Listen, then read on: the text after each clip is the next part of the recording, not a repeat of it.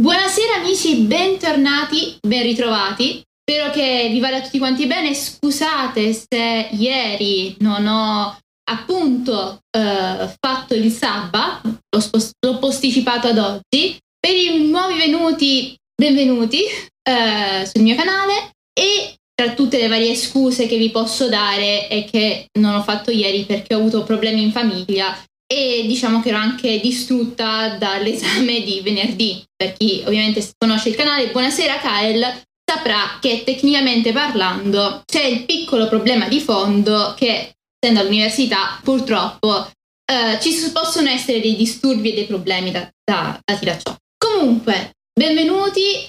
Eh, oggi è una serata un po' tranquilla per noi, una, una serata che premetto eh, si baserà molto su sia il volume, appunto, eh, il cricco di Teodoro delle superiori, ok? Come volume, come immagini e come magari alcuni dettagli, sia sugli appunti eh, presi a lezione. Parlo degli appunti della professoressa Isabella Baldini, Università di Bologna, eh, ovviamente ci saranno anche eh, qua e là, dirò anche altri libri, altri testi da cui ho preso spunto, però a sto giro non, ho, non, mm, non riuscirò a mettervi le fonti eh, direttamente sul Discord perché sono libri e li ho in casa, quindi dovrei scannerizzare, sarebbe un po' un patatrack. Ecco, quindi vi dirò, eh, vi citerò i vari testi, le varie cose, prendete carta e penna se siete interessati. Chiedo scusa per questo fatto, ma ahimè, ehm, sapete che non ho sempre sotto mano eh, PDF e cose varie. Detto ciò, di cosa parliamo stasera? Parliamo di un periodo che abbiamo già citato parecchie volte, parliamo della tarda antichità, eh, il periodo di passaggio dalla Roma imperiale a quello che noi chiamiamo medioevo, termine dispregiativo che in realtà eh, non si merita questo periodo storico, però questo lungo periodo storico, però eh, ormai il danno è fatto e quindi lo chiamiamo medioevo. E di cosa parliamo precisamente stasera? Parliamo di iconografia, parliamo di a tutti gli effetti arte. Da qui ovviamente il cricco di Teodoro che è un testo, ricordiamo, di eh, storia dell'arte, quindi giustamente cosa potevo fare, no? Eh, detto ciò, se ci saranno colleghi storici dell'arte o archeologi che sono più dentro eh, in questa tematica e vorranno approfondire, anche perché no, se dico qualche cavolata, vorranno fare una live, un video, fa- facciano, facciano tranquillamente perché non è la mia materia. Eh, ripeto, mi baserò su appunti, su libri, su testi, ma io sono una, potremmo dire, tendenzialmente classicista osteoarcheologa, non propriamente una eh, tarda antichista, quindi una, io premetto, anzi, sono disposta tranquillamente al dialogo e ad avere anche più, eh, a sentire più eh, voci per quanto riguarda questo argomento, perché per quanto riguarda l'iconografia nella tarda antichità c'è un botto da dire, ragazzi, letteralmente un botto e scommetto che gli storici dell'arte e voglia parlarne, cioè gli ho dato letteralmente eh, il via per poter fare l'ira di Dio, ecco. Quindi tranquillissimi, ascoltate, non, di, non penso di, di, che dirò cavolate, eh, nel dubbio, ripeto, non penso, cioè se le ha dette la prof, almeno che la prof non sia, non si sa mai, sono professori universitari, però in effetti riscontri ci sono, riscontri anche su altri volumi, quindi se più voci dicono e cantano in una maniera e in effetti i dati sono quelli, sembrano appunto quelli, non vedo dove ci possa essere il problema. Allora, iniziamo subito. La tarda antichità sappiamo che per quanto riguarda l'iconografia ha una situazione abbastanza particolare perché è un periodo di passaggio, passiamo dal naturalismo classico a uno stile iconografico che tende a essere sempre più eh, riferibile a una situazione più eh, spirituale, emotiva. Eh, non, alcuni direbbero si va a degradare, non è assolutamente un degrado. Chi lo dice è un pirla. Eh, l'ho appena detto, quindi sarebbe... No, no, no, io non lo credo, ok, assolutamente no. Però vediamo come ehm, abbiamo una situazione in cui magari non si tenda più a rappresentare eh, determinate scene in maniera naturalistica, oppure perché no, anche sì, però si tende ad accentuare magari dei dettagli particolari eh, della fisionomia delle persone, si tende ad accentuare magari, prendiamo eh, la diciamo statua il, dei tetrarchi, vediamo come i tetrarchi, a parte che sono fatti in porfido, quindi in un materiale che ragazzi, ha, cioè io non so come l'hanno fatta perché il, il porfido è durissimo come materiale, però vediamo che magari ci sono eh, dei dettagli quali gli occhi alzati al cielo, quindi eh, ci sono delle tendenze più eh, mm, spirituali o con tematiche eh, più eh, inerenti a un significato eh, sociale, tipo l'abbraccio tra i vari tetrarchi per indicare l'unione dell'impero che si era diviso, tra virgolette, in eh, quattro punti focali, che erano appunto queste quattro figure che governavano questo vasto territorio. Quindi ovviamente eh, sì, il naturalismo c'è ancora, se lo si vede in parecchie eh, iconografie anche successive, però tecnicamente parlando la situazione è eh, progressivamente rivolta ad altri temi, a temi più eh, sociali, eh, spirituali. E sì, c'è ancora magari l'idea del naturalismo, prendiamo le statue che si, to- eh, si trovano e vengono fatte ad Afrodisia, eh, territorio per capirci Asia Minore, quindi siamo nella parte est dell'impero, che ancora sono, diremmo, classiche tutti gli effetti, però progressivamente c'è anche questa, c'è questa doppia tendenza, diciamo così, non, non scala subito, nel, soprattutto noi abbiamo scelto il IV secolo d.C., l'idea di creare uh, immagini classiche, naturalistiche, però stiamo andando verso un uh, cercare di idealizzare, ci sono alcune cose che vengono un po' idealizzate per indicare determinati messaggi, non, non perché non erano bravi gli scultori. Quindi ho già premesso questa, eh, ovviamente, sottolineatura. Non si parlerà ovviamente soltanto di scultura, parliamo, come potete vedere, anche ci sono diversi mosaici, parleremo anche di questo. Eh, però ecco, vi è da sottolineare questo fatto e vi è anche da sottolineare il fatto che molto spesso eh, ci troviamo anche in una situazione in cui eh, economicamente l'impero ha anche situazioni economiche un po' particolari. Quindi magari abbiamo i riusi di cui si è già parlato, oppure abbiamo, perché no, vasto impero, non tutte le tecniche sono uguali, ecco, non tutti gli artisti sono uguali, non potete mettermi un Leonardo da Vinci con, con un da Vinci, da Vinci, non so parlare, un Leonardo da Vinci con un Van Gogh. Quindi tecnicamente vasto impero abbiamo ovviamente anche delle deriva- derivazioni, diciamo, regionali per quanto riguarda l'arte che si rispecchiano ovviamente nei vari eh, reperti che noi archeologi abbiamo ritrovato. Detto ciò, eh, voi potete vedere, io possiamo tranquillamente definire eh, il periodo tardantico con una divisione che io in questo momento vi faccio anche per comodità mia, però possiamo dire che vi è una divisione dell'arte, ok? Un'arte che è eh, quella cristiana, a tutti gli effetti, paleocristiana, è un'arte che è laica, a tutti gli effetti, aristocratica direi.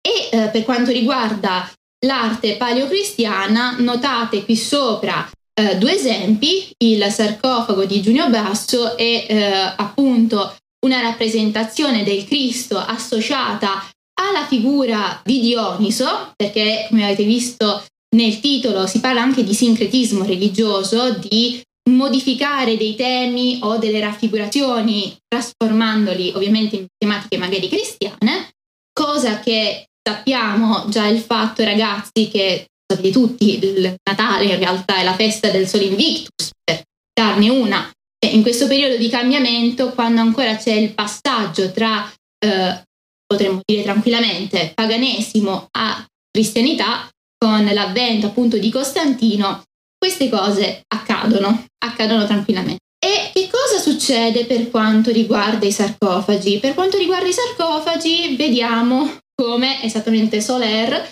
lo date sempre il sole ragazzi, Uh, scusate, ovviamente per chi non conosce la, i Souls questa cosa non la capiranno, però vabbè, speriamo. Per quanto riguarda i sarcofagi, vediamo come vi sia una caratteristica di base. Vi è una standardizzazione dei temi, temi che sono ovviamente veterotestamentari e eh, nuovo del Nuovo Testamento e sono molto spesso temi salvifici. Infatti, eh, ovviamente i sarcofagi non se li potevano permettere i poveracci, quindi stiamo parlando sempre di aristocrazie che tendono a cristianizzarsi sia per ingraziarsi il, il princeps di turno, ok? Il triumviro di turno, il, eh, l'imperatore di turno, sia perché eh, magari veramente credenti. In questo periodo c'è anche questo fatto da sottolineare. La classe dirigente si ritrova con Costantino a dover in qualche modo cedere il passo alla nuova religione e giustamente capirete che abbiamo sia situazioni in cui ci sono veramente credenti che vengono a creare appunto queste situazioni di, di sarcofagi per magari motivi di natura religiosa, eh, perché appunto credenti, motivi salvifici, eh, motivi in cui abbiamo la redenzione o magari abbiamo, mh, previsto dire, scene di miracolo.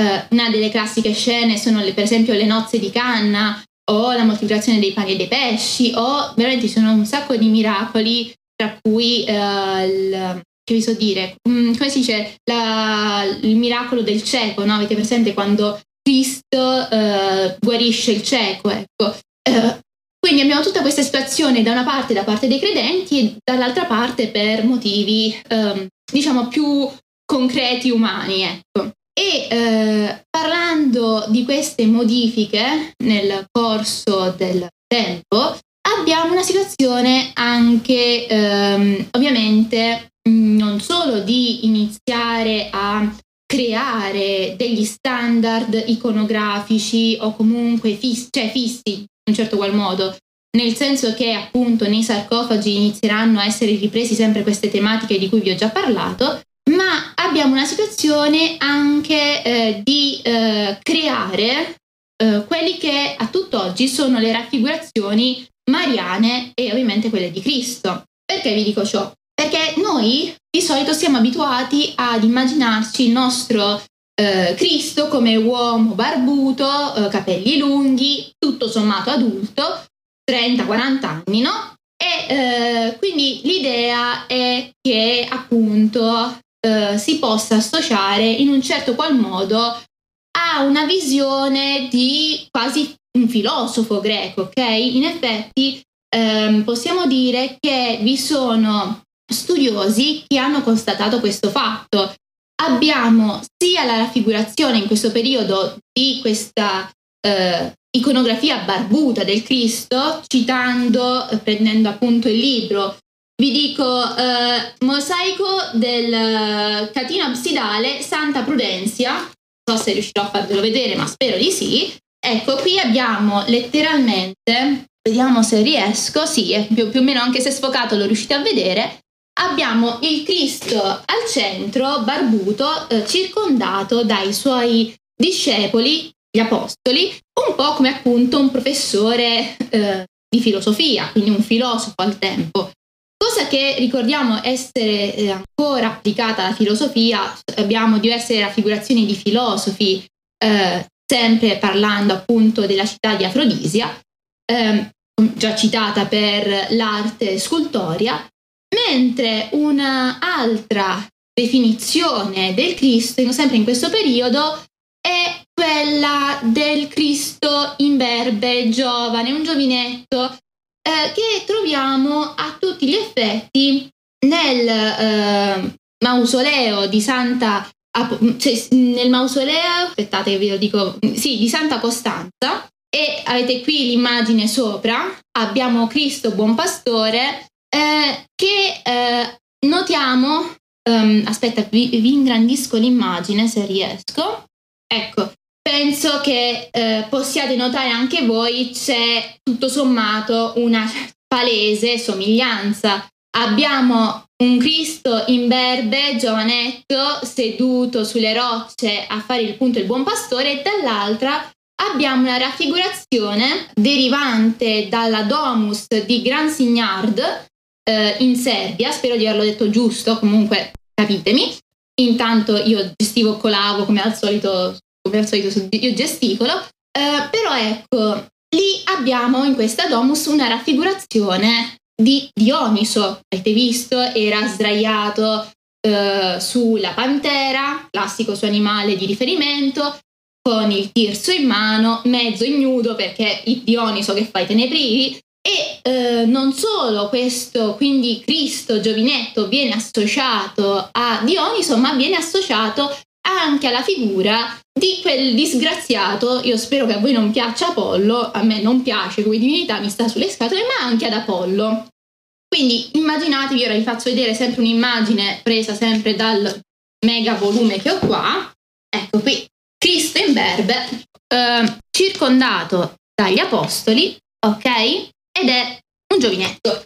Quindi capite un po' eh, la situazione, il nostro mood di avere l'immagine di Cristo barbuto in realtà è un mood che nasce in questo periodo, perché ci sono queste due correnti di pensiero che a tutti gli effetti, ragazzi, eh, sono anche dello stesso periodo e ritroviamo anche magari negli stessi eh, mausolei, magari uno da una parte e uno dall'altra, cioè mausoleo di Galla Placidia per farvi capire, cioè non è una cosa che ci è estranea, però ovviamente se noi abbiamo il Cristo barbuto è perché alla fine ha vinto il filosofo alla faccia degli dei. Uh, scusate, noi sapete che ci gioco su queste cose. C'è stato un periodo che uh, dovete anche sapere, ci sono state presenti anche delle altre ipotesi, perché come avete visto c'è sempre questa raffigura del Cristo come comunque vestito in maniera buosa. Non, non gli fanno, diciamo, il vestito da poveraccio. Guardate ovviamente il buon pastore che letteralmente ha un vestito d'oro.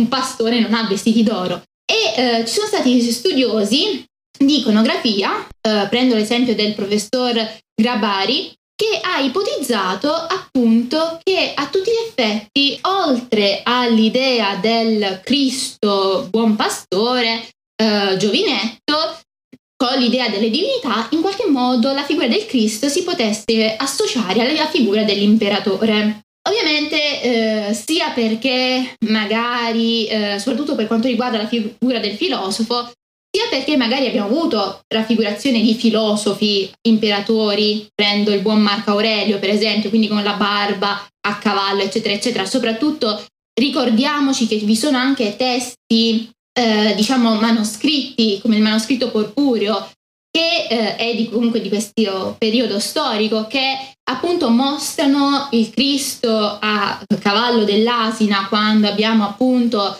l'ingresso a Gerusalemme e non abbiamo la, diciamo, soltanto l'arrivo a Gerusalemme, ma vediamo come anche la gente si levi i drappi per eh, lasciarli eh, sotto i piedi del, dell'asina.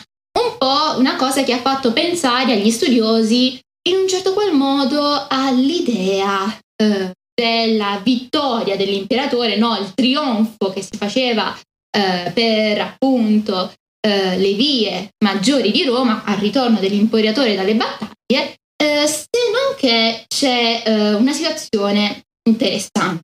Vero è che Cristo non viene mai mostrato, diciamo, vestito da poveraccio, vorrei anche ben vedere, eh, se no il buon Costantino gli tagliava le gambe, ma vediamo come a tutti gli effetti ci sia eh, ovviamente una discrepanza perché per esempio il, la figura di Cristo viene sempre eh, fatta vedere eh, magari eh, cavalcare l'asino a mo' di... Eh, non so se alcuni di voi hanno presente la cavalcata a... Um, come si dice? A Amazzone, ok? Quindi di sinistra, eh, che è tipica appunto delle divinità. Il nostro caro Dioniso la usa, ma tra le altre cose non abbiamo raffigurazioni vere e proprie in questo periodo storico, quindi nel quarto, eh, diciamo, eh, dopo Cristo, raffigurazioni di Cristo in eh, armatura, ok? Pronto a combattere. Le avremo più avanti, per esempio eh, nel, durante il periodo dell'Aianesimo, eh, quando appunto c'era eh, questa eresia, questa diciamo forma diversa del cristianesimo, vediamo come vi sia nel mosaico ravennate della cappella ar- arcivescovile una raffigurazione del Cristo sempre in verbe, ma a tutti gli effetti in armatura da soldato, che eh, schiaccia due bestie che rappresentano appunto eh, l'eresia. Ok, ma siamo in un periodo successivo a quello di cui stiamo parlando d'ora, quindi per ora abbiamo soltanto questa diciamo, dualità tra filosofo e ovviamente eh, divinità trasformata da una divinità all'altra. Ecco. E detto ciò, vediamo come questo mutamento lo abbiamo anche per quanto riguarda la raffigurazione eh, della Vergine. Perché sì, ovviamente che fai? Eh, fai Cristo, non fai anche la Vergine, non la fai diventare in qualche modo se non una divinità, non la fai diventare in qualche modo una imperatrice? Beh, dovete sapere che l'idea della Vergine che allatta le varie Madonne col bambino, ragazzi, derivano da una tradizione eh, del culto di Iside che allatta Horus eh, è quindi una tradizione egizia e eh, quindi una delle tante formule eh, di questa tradizione che abbiamo ancora oggi, di tutti i vari...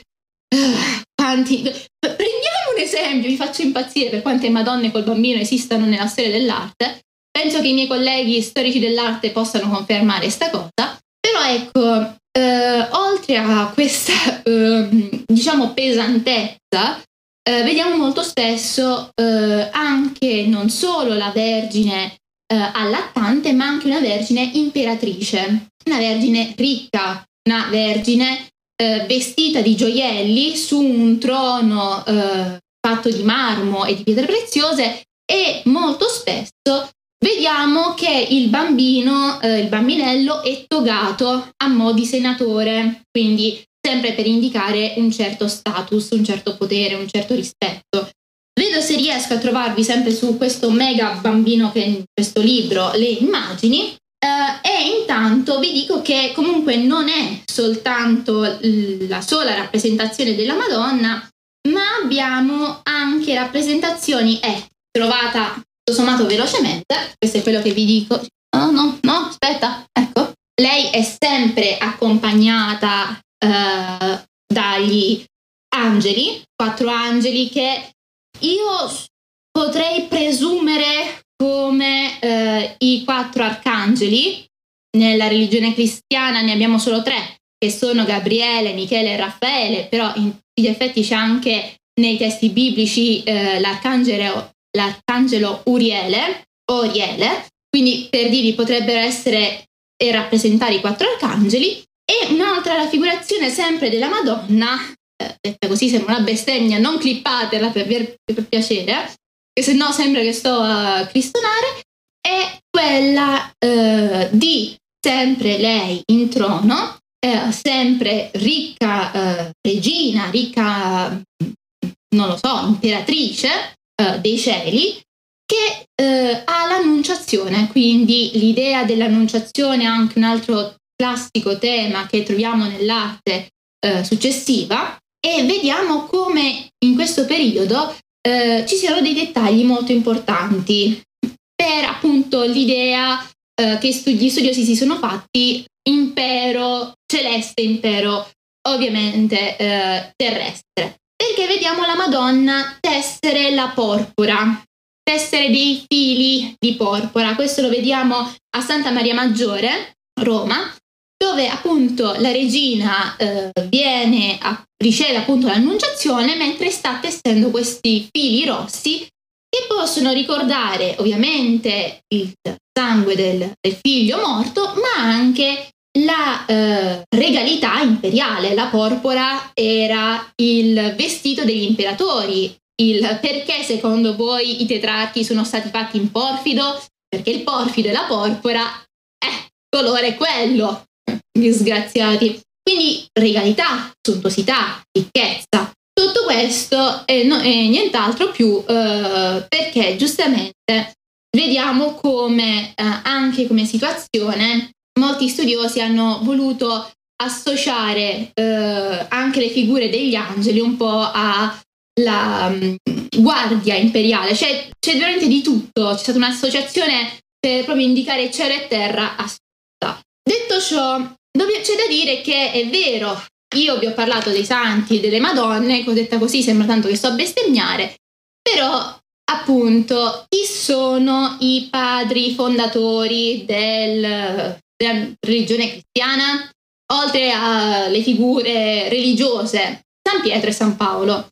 Perché parlo di quei disgraziati? E ovviamente disgraziati in maniera affettuosa, cioè non penso siano veramente disgraziati. Sottolineo perché non si sa mai. Allora, perché San Pietro e San Paolo anche in questo periodo hanno un boom di, per quanto riguarda l'iconografia e molto spesso rappresentano, eh, cosa che in effetti erano anche nella realtà storica, la visione orientale, la visione occidentale della religione cristiana. E eh, vi faccio l'esempio del bassorilievo presente nella fibula eh, di, San, eh, del Cas- di Castellalmare di Stabia, una fibula, una fibula in cui i due, è Burnia, quindi immaginatele in avorio, quindi pecunia, money, ricca, in cui i due si abbracciano per appunto indicare il senso di, di diciamo sì, di unione, di eh, coalizione contro il male da parte de, ovviamente dei due rami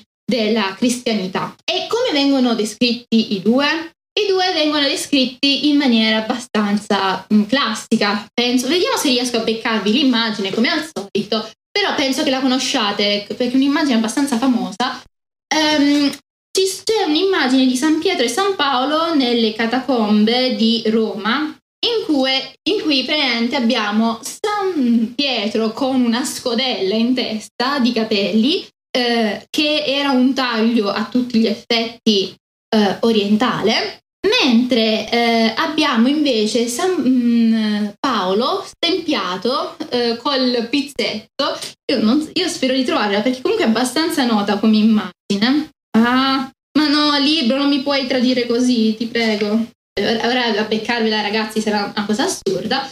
Però ecco, eh, abbiamo questa situazione abbastanza eh, caratteristica che appunto rimarrà standard a tutti gli effetti per questi due personaggi. Vabbè, se non riesco a trovare quell'immagine, vedo se riesco a trovarvene un'altra. Eh, voglio farvelo vedere l'immagine.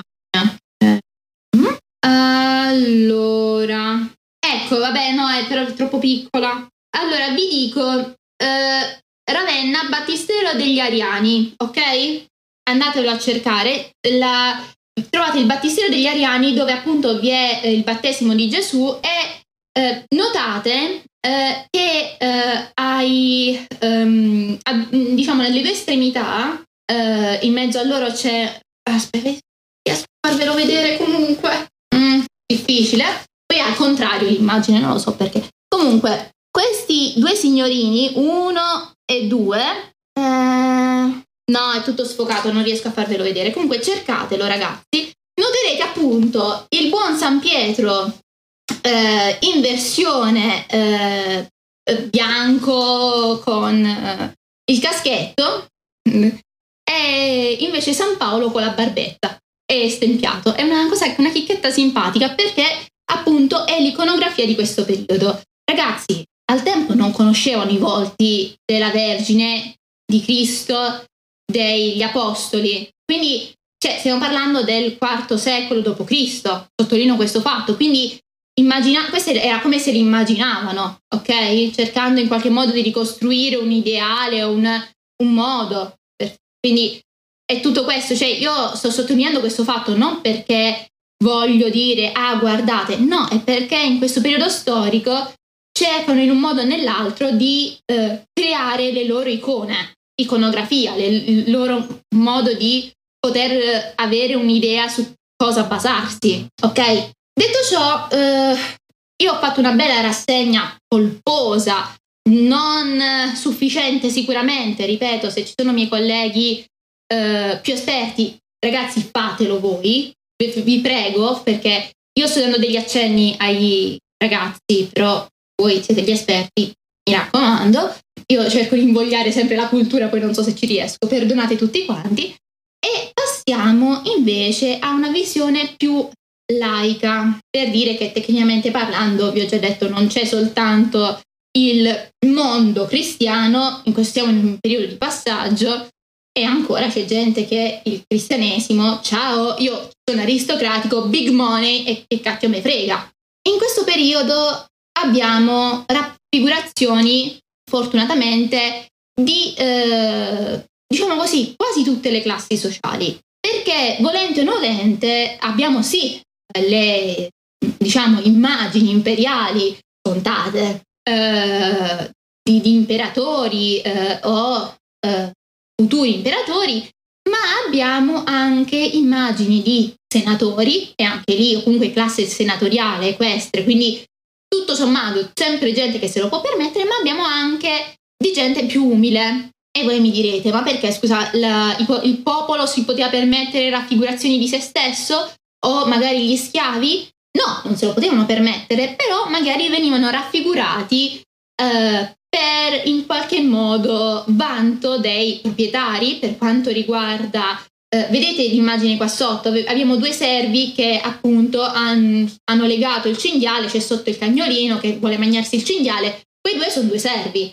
Quindi il padrone, la, questa icona che abbiamo qui è Piazza Armerina, per farvi capire, lì il padrone magari decideva di eh, mostrare della servitù per far capire che io ci servi, io sono ricco, e più ovviamente c'erano immagini differenti, più facevi capire l'importanza, il prestigio. Era per un altro modo per sfoggiare la ricchezza a tutti gli effetti. Quindi abbiamo da ciò ovviamente un purpurri di immagini. Le prime sono, eh, andando in ordine d'altezza, eh, parliamo delle prime in assoluto, quindi quelle imperiali, eh, la statua eh, dei tetrarchi, ne abbiamo già citato un pochino a pezzi e bocconi, diciamo che possiamo parlare invece di eh, due a tutti gli effetti, eh, come dice, diremmo, ritratti, due teste eh, del buon Diocleziano, eh, una eh, trovata a Nicomedia, l'altra a Fion, e eh, in questi due ritratti si nota come vi sia ancora appunto il naturalismo, c'è ancora una certa espressività, vediamo che ci sono, iniziano ad esserci le caratteristiche appunto eh, particolari dell'espressività del volto, però notiamo anche una cosa. C'è una cosa, nel ritratto di Fion c'è una croce. Che cavolo ci fa una croce su una testa dell'imperatore? Cosa potrebbe essere successo? Beh, diciamo che gli autori hanno dato diverse idee, ok? Ci sono diverse croci nascoste nei ritratti imperiali, eh, magari dietro un orecchio, magari uh, sulla lingua, magari, mm, non lo so, sono degli spregi, um, ma nel, te- nel senso di bollare, ok? Non è uno sfregio per cattiveria, ma uh, queste situazioni, questi segni, questi marchi, anche per esempio sulla fronte, si sono ritrovati, possono uh, essere uh, significati per due, cioè si è pensato a due motivazioni con, possono significare due cose, che penso. Uno, era un modo per evitare successivamente che queste statue venissero abbattute e diventassero calce, quindi mettendogli la croce cristiana automaticamente eh, diventavano cristiane e eh, evitavano quello che invece molte altre statue hanno sofferto successivamente. Quindi si è pensato a un lavoro eh, successivo, queste croci fatte successivamente al periodo eh, a noi eh, noto, quindi post IV secolo, e si è pensato eh, anche magari a un fine apotropaico. Diocleziano non è che è stato poi uno stinco di santo con i cristiani, persecuzioni per buttarla lì. Quindi a tutti gli effetti era un modo magari anche per magari fargli le croci sugli occhi, in testa, era un modo per esorcizzare e dire tu non ci puoi fare più del male in un certo qual modo. Quindi si è pensato a queste due derivazioni perché comunque è una cosa particolare, una cosa, oppure, ripeto, non c'è soltanto su questo ritratto di questo imperatore, ma ci sono anche su statue pagane, ma sempre con scopo preservare da una parte e esorcizzare dall'altra. Questa do- doppia valenza.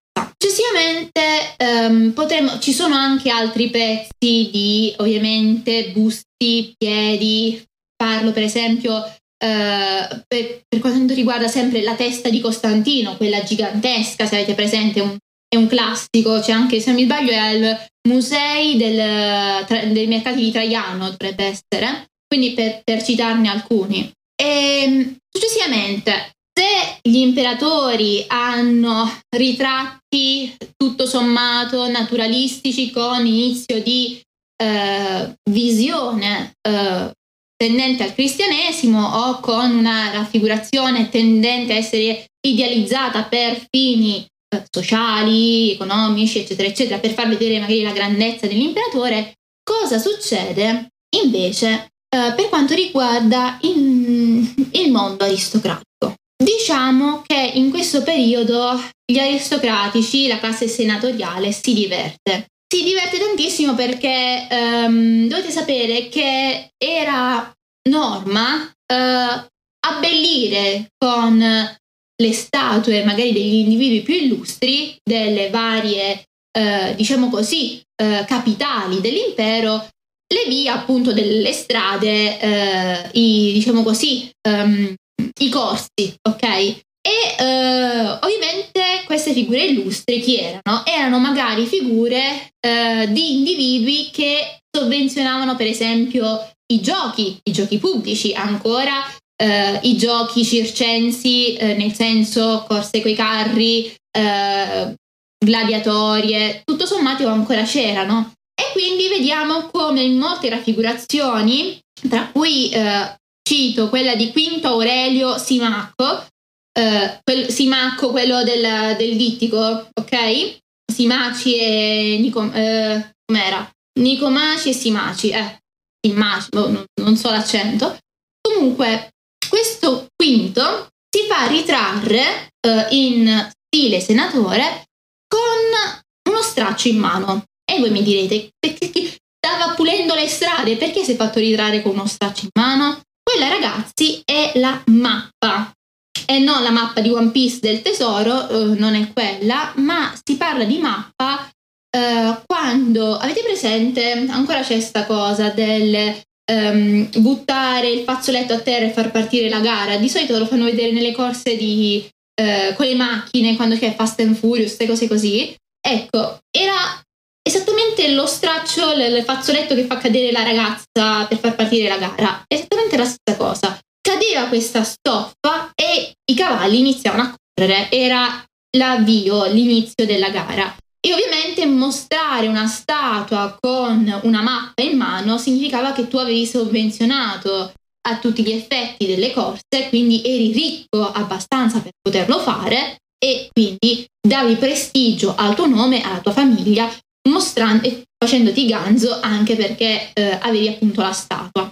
Non ci sono soltanto raffigurazioni maschili, ma ci sono anche raffigurazioni femminili con la mappa, quindi parità di sessi su questo punto. E eh, troviamo anche la raffigurazione di corse di cavalli in molte domus o ville, eh, diciamo, di questo periodo storico.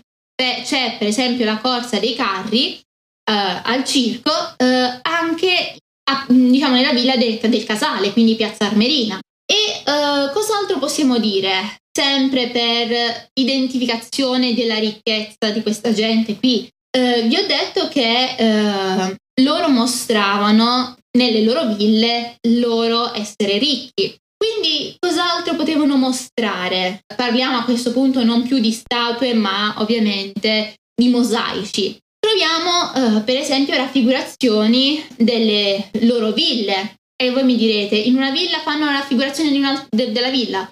Magari non quella lì, cioè dove vi, non, non, era la stessa villa, magari ma di un'altra proprietà. Quindi eh, avevano due proprietà, tre proprietà, dieci proprietà e ognuna raffigurava un'altra per ovviamente mostrare la ricchezza e eh, ovviamente perché no mostrare eh, sempre per far vedere opulenza, ricchezza, anche appunto, come ho già citato prima, i propri servi. Quindi eh, avere magari, sempre parlando sempre di Piazza Armerina perché ho questa sott'occhio, eh, ce l'ho davanti perché è quella do- con cui dovrò fare l'esame a breve. Immaginatevi che a Piazza Armerina c'è tutta la parte termale, nelle domus tardantiche ci sono veri e propri palazzi dedicati soltanto alle terme eh, nella parte termale abbiamo sia eh, la presenza del padrone eh, che appunto si fa svestire e vestire dai servi,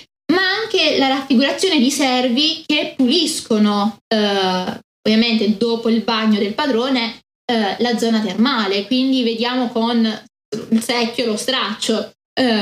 Non è cambiato nulla nel corso del tempo. per quanto riguarda le pulizie, sempre smoscio, vileda e, e via così. Quindi vi faccio capire, uh, c'è tanta tanta roba anche sui servi, ma non per ovviamente volere in qualche modo uh, renderli contenti, ma per mostrare appunto il potere del padrone, anche perché ricordiamoci, i mosaici erano a terra, quindi era un po' come schiacciargli la faccia, la pancia, non era, cioè raffigurare se stessi, magari le raffigurazioni erano più come vedremo, metaforiche, di espressioni metaforiche più che vere e proprie persone, perché eh, sì, c'erano le persone, ma erano i servi, ecco, non, non si raffigurava molto spesso il padrone di casa perché, cioè, beh, piazzarsi la faccia, cioè, non, capite che non era proprio una buona idea eh, lasciare se stessi, magari erano altre figure, ma di solito il padrone di casa non si raffigura nella propria domus o se si raffigura non è sul pavimento, ecco. Di norma funziona così. Detto ciò, eh, cos'altro possiamo dire? Eh, abbiamo parlato di ville, abbiamo parlato eh, appunto delle varie classi, abbiamo citato appunto anche i servi, classi quindi eh, meno fortunate. E quindi ora possiamo citare e parlare per quanto riguarda appunto i decori. Invece diremmo antropomorfi ma non propriamente diciamo decori personificazioni ok? Perché ci sono ci sono tantissimi nelle ville. Eh, abbiamo come decorazioni proprio decorazioni che diventano standard a tutti gli effetti quali quella degli amorini gli amorini pescatori, gli amorini eh, che appunto raccolgono l'uva. Queste raffigurazioni che prima erano religiose ora diventano letteralmente tappabuchi, cioè, li trovi quando... Che facciamo oggi? Boh, mettiamoci degli amorini, nel, nel dubbio mettiamo quello. E eh, altra eh, tipologia di immagine standardizzata è eh, per quanto riguarda eh, i triclini, quindi sale da pranzo, la raffigurazione eh, di, delle stagioni. E voi mi dite, le stagioni? Sì, fanno dei busti eh, delle stagioni, quindi troviamo uomini o donne con magari per quanto riguarda la primavera, fiori, per quanto riguarda l'estate, le spighe, per quanto riguarda l'autunno, Uh, magari abbiamo i grappoli d'uva. Per quanto riguarda diciamo, l'inverno abbiamo un mantello con, con cappuccio per, e un, e giunchi, quindi piante comunque roba invernale, per indicare appunto lo scorrere del tempo, quindi l'importanza e in un certo qual modo anche il carpe diem del, del tempo. E eh, tutto sommato è una cosa molto interessante perché eh, questa tipologia iconografica era già preesistente al tempo proprio del primo impero, diciamo così, della prima fase imperiale, ma prosegue fino al quarto e anche successivamente, se quinto eccetera eccetera di secolo. Mentre altra eh, tematica assai interessante, eh, sempre per quanto riguarda le personificazioni, è il mostrare, sempre con eh, busti di uomini e donne, eh, le virtù proprietario di casa.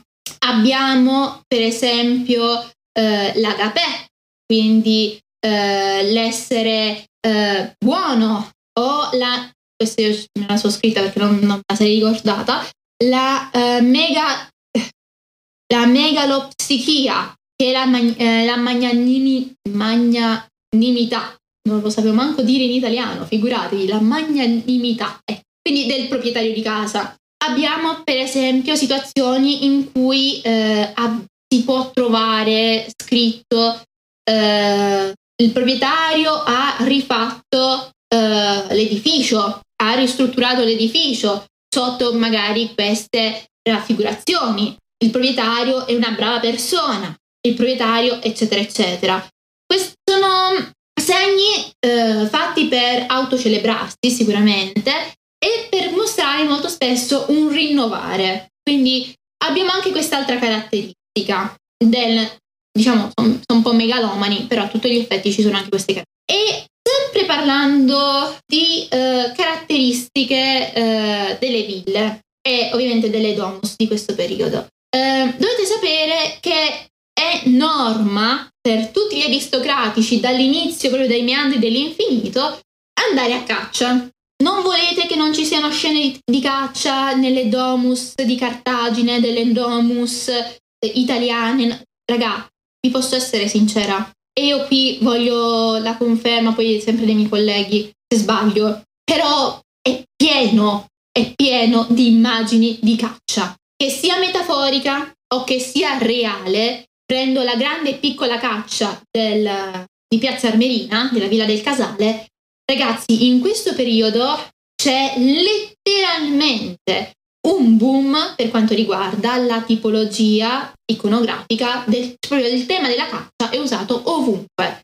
Ovunque abbiamo una situazione, penso, eh, grande e piccola caccia per quanto riguarda Piazza Armerina, ma io e questa è una mia ipotesi che eh, ragazzi sottolineo mia ipotesi non c'è scritto da nessun libro vi ho parlato con la prof ma molto probabile so, cioè, apriamo è una stronzata ok ok è una cavolata però abbiamo anche diciamo così per quanto riguarda gli ambienti padronali dove sono le stanze del letto dei padroni uh, una scena di Ercole, um, cioè um, ci sono le fatiche di Ercole, soltanto che non c'è Ercole, ma ci sono soltanto le sue vittime, le sue prede. E tecnicamente diciamo che Ercole è un cacciatore, ricordiamo come va a caccia per quanto riguarda la cerva di, di, di, Artemide, scusate, uh, oppure cioè, il, ci sono, allora, diciamo così, io l'ho vista molto, ma forse perché anche influenzata dalla professoressa che si sbatteva molto su questo fatto della caccia,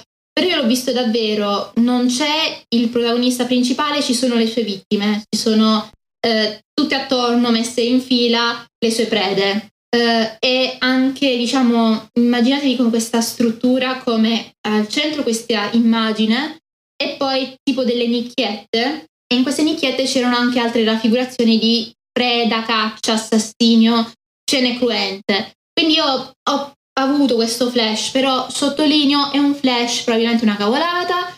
Eh, non datemi retta, eh, però posso dirvi che scene normali di caccia ce ne sono a finire. Eh, vi ho citato, vabbè, Piazza Armerina, vi faccio proprio l'elenco che tanto ce l'ho.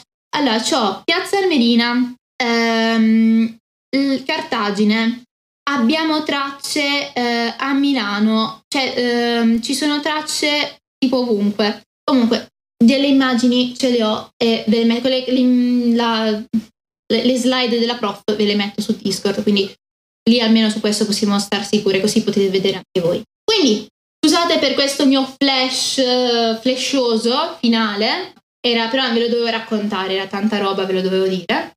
E uh, altro e ultimo dettaglio delle ville. Dovete sapere, io vi ho già detto che ci sono anche i giochi circensi, no? Dovete sapere che non so per qual motivo, forse perché erano i loro cavalli preferiti o, eh, o altro, però molto spesso, eh, cioè non è raro come cosa, si trova frequentemente, Um, quando ci sono, perché abbiamo anche scene uh, di corsa di cavalli, molto spesso si può trovare il nome del cavallo eh, preferito del proprietario di casa. Cioè il cavallo che li ha fatti sempre vincere o il, diciamo la biga con il guidatore che li ha fatti sempre vincere hanno nome e cognome del cavallo del guidatore stampati su pietra, cioè messi nel mosaico. Non so perché questa cosa, perché tecnicamente tu stai calpestando sempre il tuo cavallo preferito e il suo guidatore,